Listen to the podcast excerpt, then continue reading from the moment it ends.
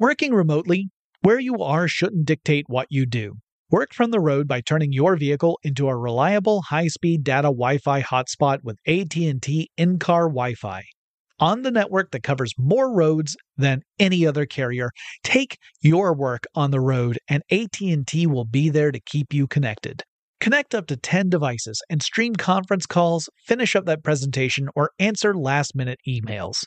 Why wait? Go to att.com slash in-car Wi-Fi today for free trial eligibility. Based on independent third-party data, number of devices varies by manufacturer. Always pay careful attention to the road and don't drive distracted. Wi-Fi hotspot intended for passenger use only when vehicle is in operation. Compatible device and vehicle required. Running a business is no cakewalk, but with SAP Concur Solutions, you can be ready for anything. You can manage travel, expenses, and AP all on one platform that's packed with AI and best practices, and that delivers it all through an easy, clear, I can't believe how simple that is experience. So, while not much can be done about that guy who never fails to burn the microwave popcorn and stink up the entire office, with SAP Concur, you can easily handle almost anything else. Take control of your business finances today at concur.com. That's C O N C U R dot R.com.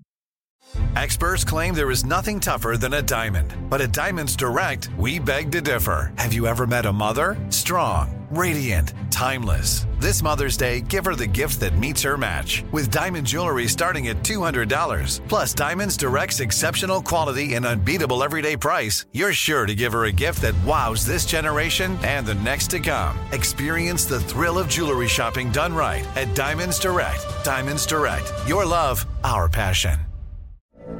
From BBC Radio 4, Britain's biggest paranormal podcast is going on a road trip. I thought in that moment, oh my God, we've summoned something from this board. This is Uncanny USA. He says, Somebody's in the house, and I screamed. Listen to Uncanny USA wherever you get your BBC podcasts, if you dare.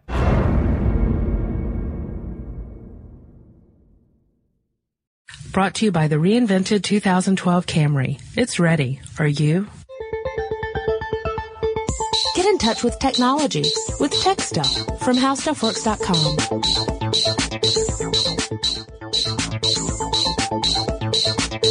Hello, everyone. Welcome to Tech Stuff. My name is Chris Pollette, and I am an editor at HowStuffWorks.com.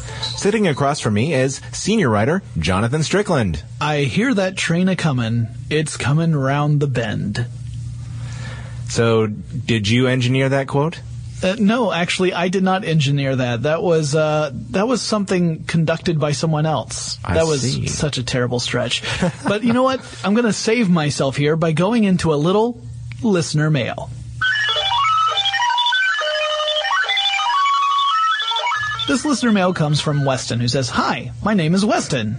Well, I know Weston, I just said that. I'm from South Carolina, and looking through your quite extensive list of podcasts, I could not find one that involved how railroad crossing signals work. So I was wondering if you could explain that, and if you could explain how railroad crossing systems tie into traffic signals in more urban districts. Thanks a lot. Keep doing your thing. Well, thanks, Weston. Uh, yes, it is true. We had not done a podcast on railroad crossing signals. Uh, I, it just never honestly occurred to me. And in fact, until I started researching this, I had no idea how complicated it really was. That's true, although they have changed over the years, too, to some degree. Yeah, it used to be that uh, the railroad crossing signal was that the train, in very busy areas, the train would come to a stop. A flagman would go to the crossing area and and manually stop traffic for the train to pass through, and then would go jog, get back on the train, and then everything would start up again. So that's about you know that's pretty simple technology. Yeah, I have to agree that that's, uh, well, there's not a lot of electronic technology involved in that. At night, sometimes they'd use flares. Ooh. I've actually seen that. I, I've uh, there was a rural crossing, a railroad crossing in uh, northern Georgia, which is where I grew up, which you can tell because of my deep southern accent. Uh, but in in rural Georgia, there was a, a a crossing at one point. I remember as a kid we came up to it, and I think the reason for using the flares was not because uh, there was no modern uh, crossing signal there. I think the modern crossing signal was unfortunately out of order.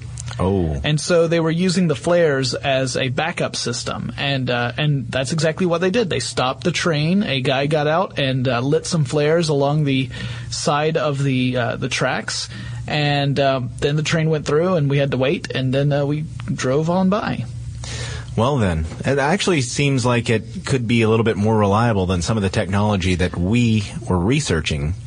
Um, I have to, uh, I have to give a shout out, actually, Yes. to uh, uh, Matt Enos, Yes. who has a really awesome website about uh, the electronics behind railroad crossing signal technology. Yes. And it's it's very very thorough. Apparently, he really likes electronics and trains, so this was sort of a natural for him. Yeah, you can find his uh, his um, website at mat.zont.org. Uh, I thought I'd give a shout out because I also found it really helpful. He has lots of um, of, of technical uh, drawings for, for circuitry as well as some great animations. It really makes understanding this uh, a lot easier. Although again, it's still a very when you get if you really dig down, it's still really complicated. Well, as it as it turns out, just about every type of signal, uh, you know, crossing signal uses some form of a, uh, an electronic relay. Yes. Uh, or I should say electrical relay. Um, and a lot of it has to do with uh, basically detecting that a train is coming. Now, it's not necessarily from a distance. Uh, in a lot of cases, it's basically when it's right on top of the crossing, not literally right, um, when, when it's right there at the crossing before it gets to the, uh, before it actually gets to the intersection with a roadway. Yeah, yeah. So there are some there are lots of different types of these these Mm-hmm. systems we should say because first of all uh, it's it's easy to forget that the railroad system is not a unified thing overseen by a single entity. No, that's correct. Uh, there are several railroad systems throughout the United States alone, and you know that's just the United States. We're, you know, it gets way more complicated when you're looking at things like international railroad systems that go through most of Europe, for example. Um, so because there are all these different entities that are running the railroads, I mean there are certain standards like railroads are railroad uh, rails are at a, a standard width Right. or else your trains cannot go from one system to another. But things like uh, the signaling systems, the, the electronics they use, are not necessarily standard across the board. They're all supposed to operate in a standard way, but the way you get there is not necessarily standard, if that makes sense. Well, what I thought we might do is actually talk about the signals themselves, Okay. and then we could talk about uh, the way that they're triggered. Works for me. Because um, you know, at, a- at a given intersection, actually, that's that's another good point. Back to what you just said was um, that not every signal. Uh, or not every crossing has the same types of signals Right. either, even on the same, uh, even on the same railroad. Mm-hmm. So, uh, you know, a lot of times you'll see, you know, the signal mast, which is that pole with the lights on either side of it. Yeah. Uh, and basically, this is just um, uh, a current flowing through, just like you would with a typical light bulb. Um, but it's it's got a um, a relay, a flasher relay between that basically alternates the circuits. So Mm-hmm. Right. one light goes on, the other one goes off. Then they switch back and forth, back and forth. Yeah, think That's of, pretty easy. Think of the flasher relay as kind of like a switch uh, that opens and closes, but when it when it when it opens for one side, it's closed for the other, and vice versa. So, uh, as long as power is running through this, one side of the lights will light up, and the other side will remain dark, and it alternates, and that's what creates the flashing pattern. And they alternate it. Uh, there's one, one way that it can be alternated. Again, there Yeah, are lots of different true. systems. True. Uh, but one way that they can alternate is through using electromagnets. Our old friend, the electromagnet. Right. So the electromagnets will uh, have a set of coils on either side, and when one set of coils gets power, that pulls the switch to that side. It mag- you know creates a magnetic field which pulls the switch over. That's what lights up the lights on one side, and then the uh, other set of coils will get power. The first set will lose power, so now the switch will be pulled back to the other side, which will light up the other side of the lights. And alternating this back and forth is what gives you that click, click, click, click as the uh, as the go on and off. Uh, I will have to say though that this behavior changes dramatically if you happen to be within uh, a certain distance of UFOs. As seen in the documentary. What? Nothing. What? I'm Close sorry. Encounters of the Third Kind, man. Did you not watch it? I mean, those lights went crazy. This means something. This is important. Uh, okay, that was that was clearly a joke. I was referencing a Spielberg movie, Close Encounters of the Third Kind. I do not, in fact, believe that aliens affect our railroad crossings. They're some- too busy messing with our fast food restaurants. At some point, we should uh, do a podcast on why every time aliens come down, your radio dial changes, and yeah. the the railroad. You're always near a railroad. You know what drives me it's crazy? probably a fan stuff podcast. I am but- listening to the radio, and next thing you know, aliens come down and it switches to golden oldies. I just hate that. um, okay, we got a little off track on Yeah. Um, our railroad podcast.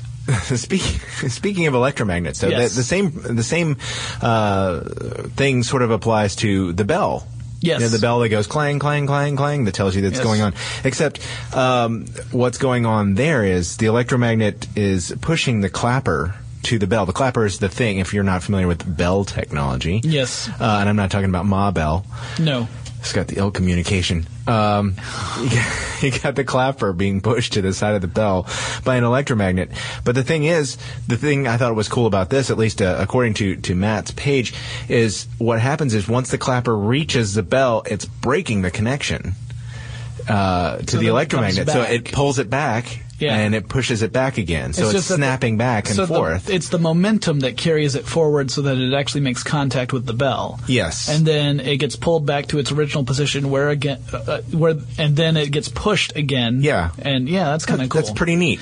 Yeah, and so of course it's happening at a regular interval because of the, the length, I guess, of the uh, the piece, the physical Right. uh, clapper piece. It's a, it's essentially cool. the same same principle that you'll find on other alarm bells. Things like you know the classic fire station alarm bell works on the same principle. I'm sorry, that kind of alarms me. Yeah. Well, I live right next to a fire station, so I am alarm me, too. really familiar with the fire station bell. Okay, so the gates that drop down in front of the uh, the crossing, you know, the the red and white bars, basically, if you Sure. will, that sometimes have lights on them, sometimes they don't. Um, they use a different kind of technology. They uh, they actually use a motor. Right. Um, and there's a relay called the motor control relay that basically uh, allows the the motor to operate in one direction as the gate comes down. So basically, it is starting to push the gate down, and at a certain point, of course, you know, there's a weight on the other end, a counterbalance. right. Right. And um, at a certain point, the gate would come crashing down. So about midway down or so, the relay switches the motor to prevent it from the, the gate from crashing down too quickly. I see. So on you know at the beginning it's starting it down, and then the bottom it's like oh okay okay okay not too fast not too fast. All right Gotcha. there you go. So yeah, so in one case it's actually pushing it downward, and in the other case it's pushing upward, but not so hard that it makes the gate go right back up again. Right, exactly. It just slows the gate's descent. Yeah, and and of course there are many ways to achieve this effect. Apparently, it, has to do with the manufacturer of the gear, um, at least according to uh, to Matt's really useful railroad signal technology page. Yeah, and and the reason you don't want those gates coming down too quickly, I mean, apart from the fact that it's going to cause way too much wear and tear on your equipment, is that you don't want to whack cars that are in the uh, the the the railroad area um, when the signal is activated. You know, you have to have enough time for the car to clear. Um, that's also that's really the chief reason for the bell.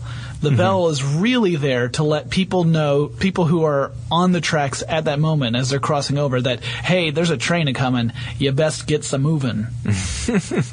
but they, they used the bell ringing noise because they found that having an old guy standing there yelling that out just wasn't nearly as effective.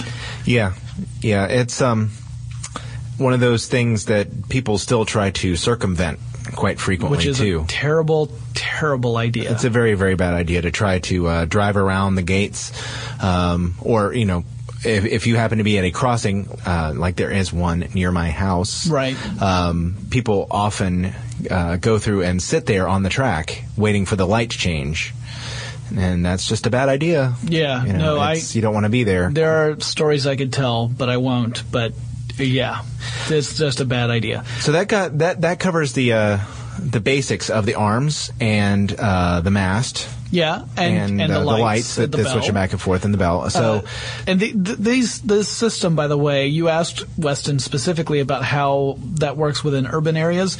Uh, the system can be keyed into any adjacent uh, traffic signal.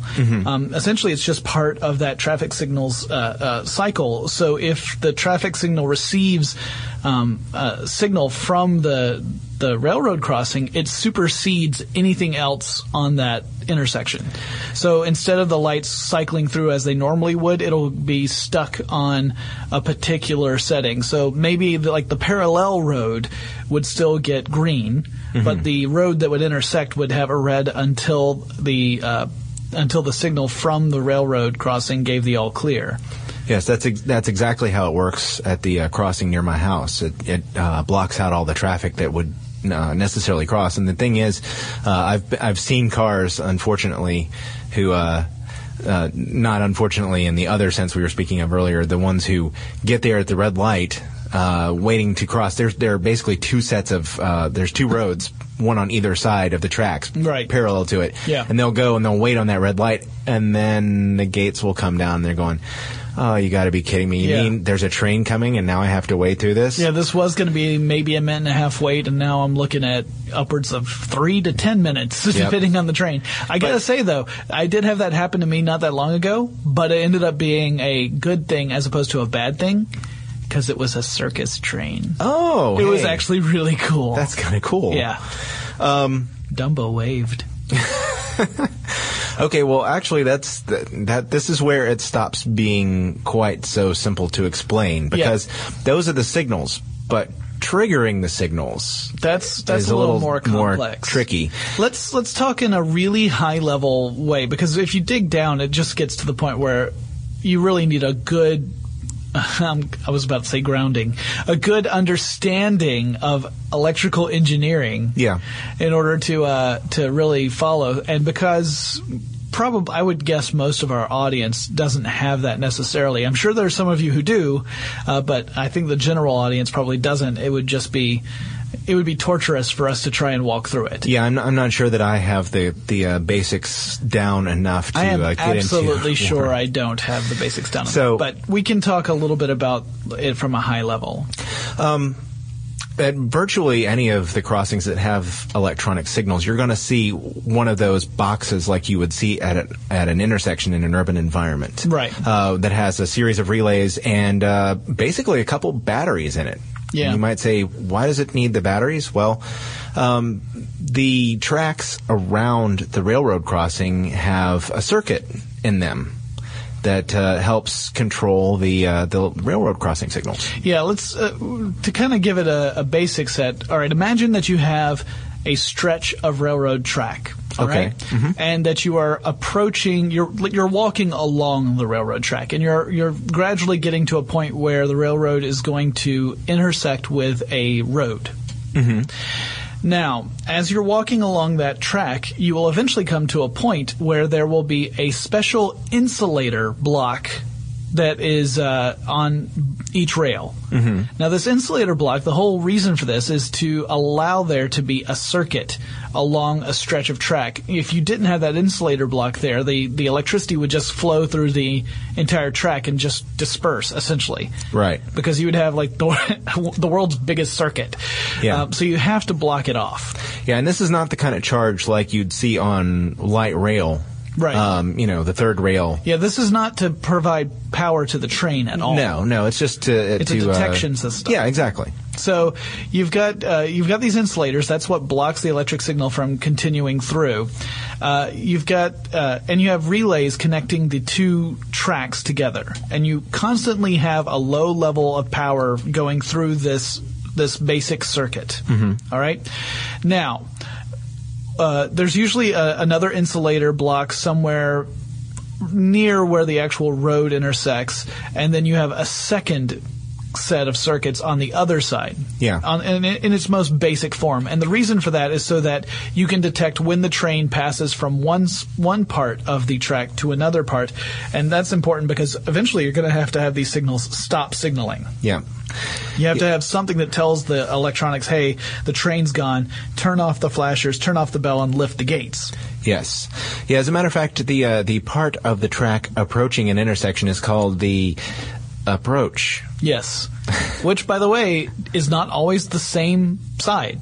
Because trains, because some tracks will allow trains that travel in either direction. Yes. So the approach is completely dependent upon the direction the train is coming from at any particular time. So the approach side will change depending on the where the train's coming from.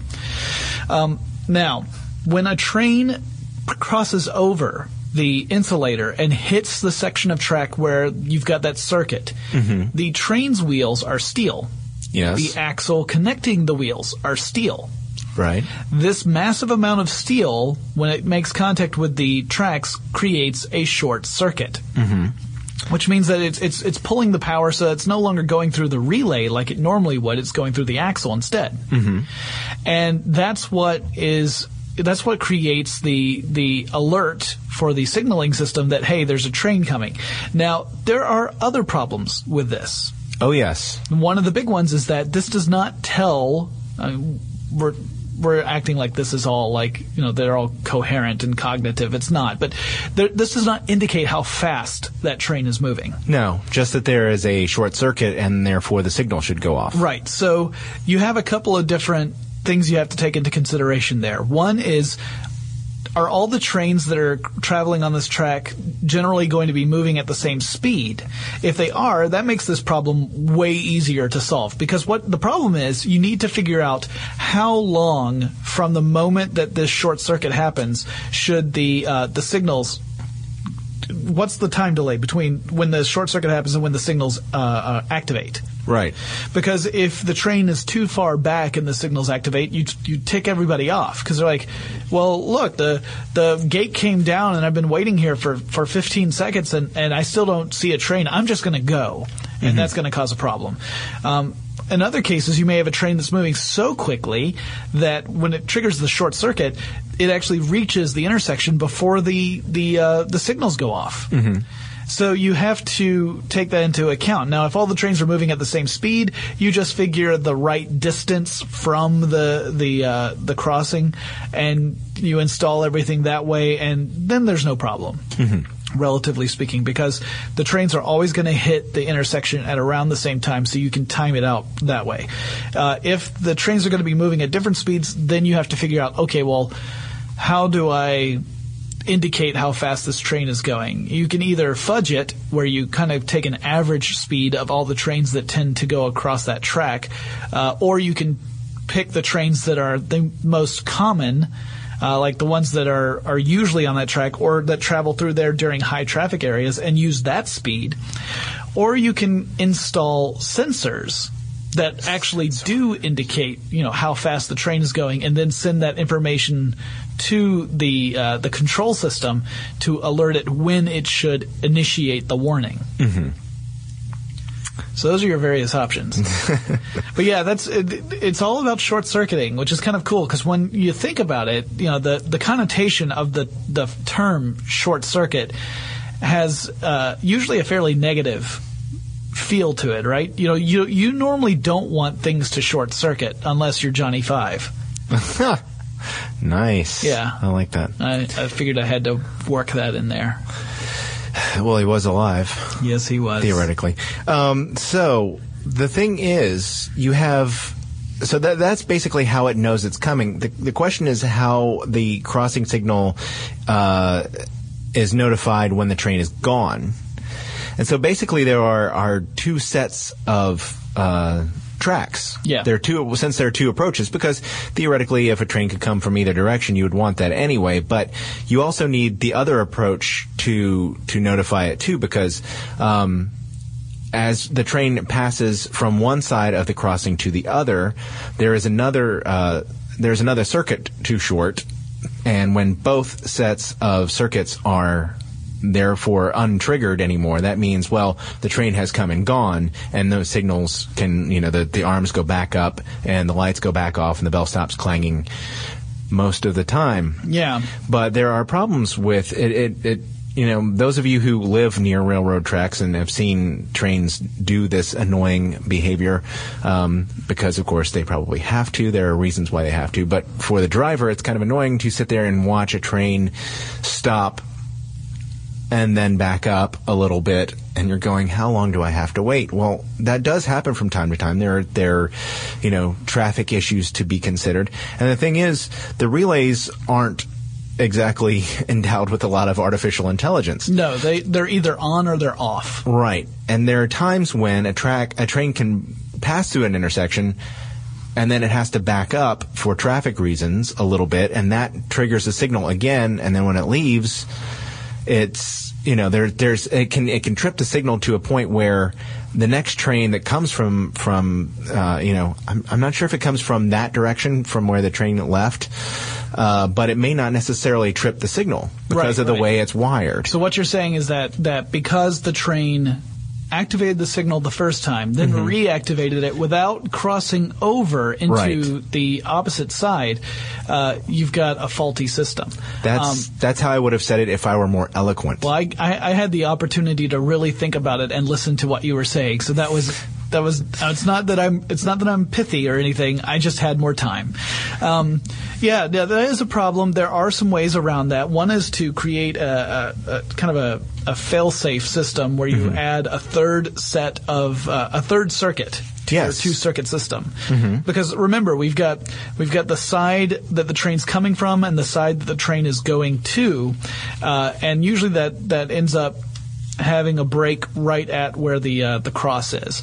Um, and when usually norm, in normal operation, as one side gets activated and the other side becomes unactivated, uh, you that that's when it says, okay, well the train has passed from this one side. We can now raise the gates and turn off the lights and all this kind of stuff. Um, if you add a third section that's directly over where the road crosses over, uh, and then you you create that that can give you that extra set of uh, of circuits there that'll allow you to either switch something off if the train does have to stop and back up, or more importantly, I think there is the chance that let's say the train has passed over the um, the first the approach. Mm-hmm. Okay, so the the end of the train has left the approach. There's no longer any contact there where it, it'll create a short circuit. Uh, but the train has not left the other side yet. Mm-hmm. It hasn't gone through, and then it starts to back up. You may have gotten to the point where the warning systems have shut off, and the mm-hmm. gates have gone up. But the train is still approaching that intersection. right That's also dangerous because everyone thinks, oh, I can go through now because the gates went up, the lights are off, the, the bell's no longer ringing.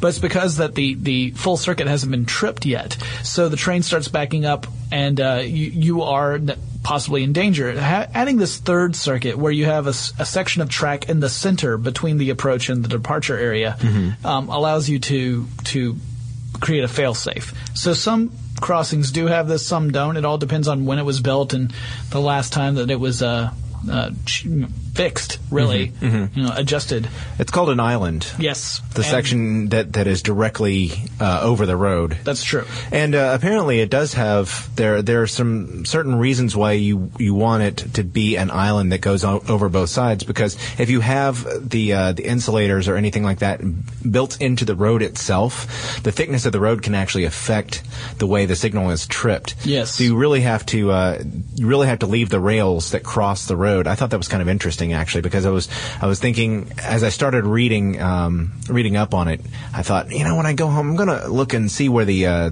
the uh, insulators are that that split the two approaches, and then as I started reading about it, you know it, it dawned on me yes I mean if they have to repave the road or something like that, it's going to affect that, and if the train rolls over um, that and can't actually you know, it, it could actually be a problem. Yeah. Um, but that uh, that is one way of doing it, and then there there are other pieces of equipment that can be added to refine the uh, the capabilities of the signaling equipment. Yeah, for one thing, there uh, at a really you know nice new modern crossing, you might have a lot of solid state electronics, Mm-hmm. and you avoid all these these um, circuit relays and stuff, and Yeah. you just you use solid state instead. Uh, which it works kind of on the same principle, except that there are a lot fewer parts. Mm-hmm. You know, it sends a lot of, of electronic signals directly to the the uh, traffic control system Yeah. for that particular crossing. Mm-hmm. But but I mean, you know, that's it's not by any means a universal thing. It's it's all regional, and you know, some areas are going to get that equipment much faster than others, and some may never get it. Frankly, Yeah, yeah.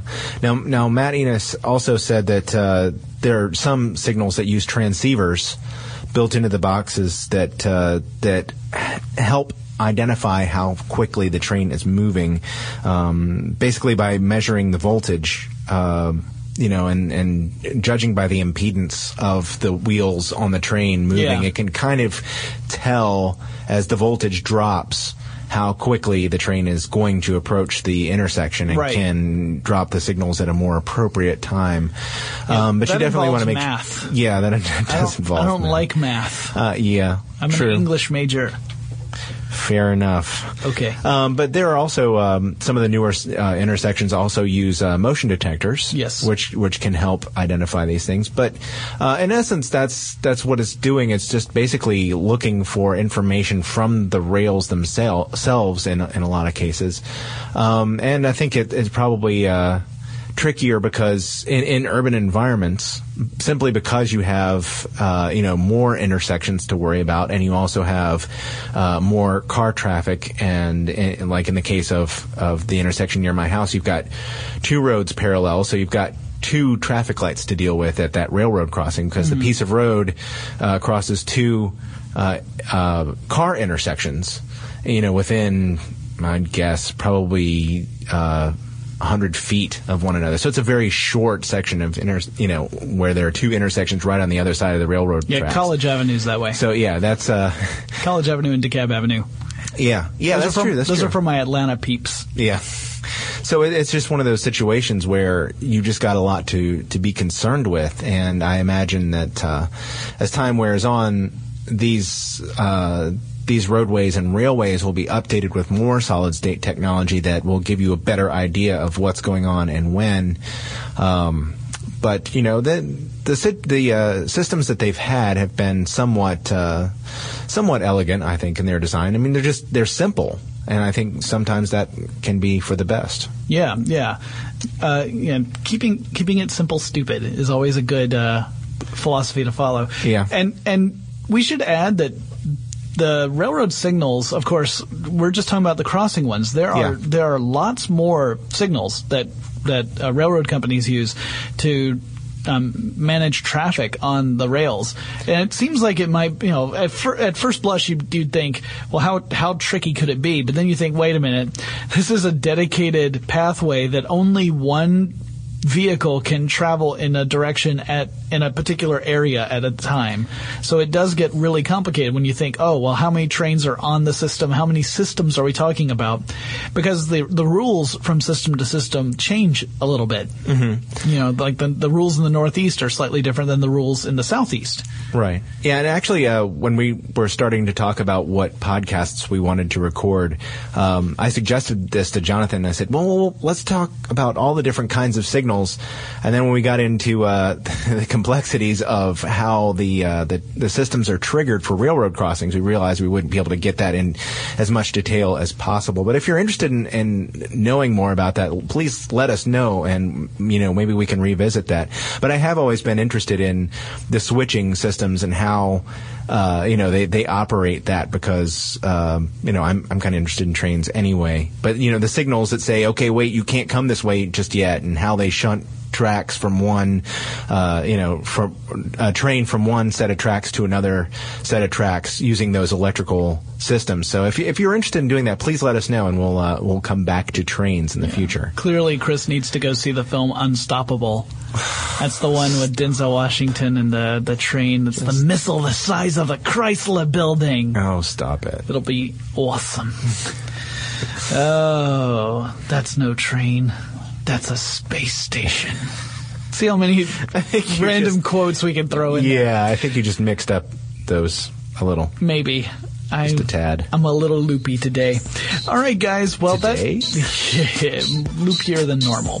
That wraps up this discussion on tech stuff. Please, if you are interested in giving us topics, that sort of stuff, join one of our lovely social networks, like on Facebook or Twitter, because more and more people are submitting that way, and it's just getting easier to collect suggestions through those uh, those means. So please use them. Absolutely. And uh, Chris and I will talk to you again really soon. If you're a Tech Stuff fan, be sure to check us out on Twitter. Tech Stuff HSW is our handle, and you can also find us on Facebook at facebook.com slash techstuffhsw. For more on this and thousands of other topics, visit howstuffworks.com. And be sure to check out the new Tech Stuff blog, now on the How Stuff Works homepage.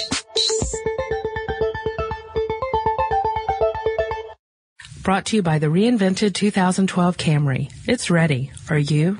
Running a business is no cakewalk, but with SAP Concur Solutions, you can be ready for anything.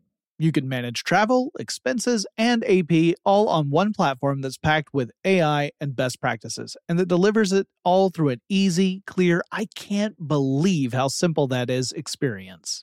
So, while not much can be done about that guy who never fails to burn the microwave popcorn and stink up the entire office, with SAP Concur, you can easily handle almost anything else. Take control of your business finances today at concur.com. That's C O N C U R dot com. I'm Katya Adler, host of The Global Story. Over the last 25 years, I've covered conflicts in the Middle East, political and economic crises in Europe, drug cartels in Mexico. Now I'm covering the stories behind the news all over the world in conversation with those who break it. Join me Monday to Friday to find out what's happening, why, and what it all means. Follow the global story from the BBC wherever you listen to podcasts. Are you still searching for your perfect place to call home? Well, now is the time to buy at Fisher Homes. If you're looking to move in before the end of 2024, May could be your last opportunity to start building your dream home and close before the year's end. If you're hoping to move in even sooner, Fisher Homes also has homes that are move in ready and waiting for you, where you can start enjoying the benefits of homeownership even faster. Schedule your personal tour with a new home advisor today at FisherHomes.com and make this spring the season you find your perfect home sweet home. If a new house is on your wish list in the next five years, grow your savings faster and experience your dreams with an Ohio Homebuyer Plus account from Kemba Financial Credit Union. A savings account specifically designed to save for a new home where you can earn 7% APY, a $500 matching bonus, and a $1,500 mortgage closing cost credit. Learn more at Kemba.org. Offer expires March 31st, 2025. APY equals annual percentage yield. Restrictions apply. NMLS 292230. Equal housing lender. Federally insured by NCUA.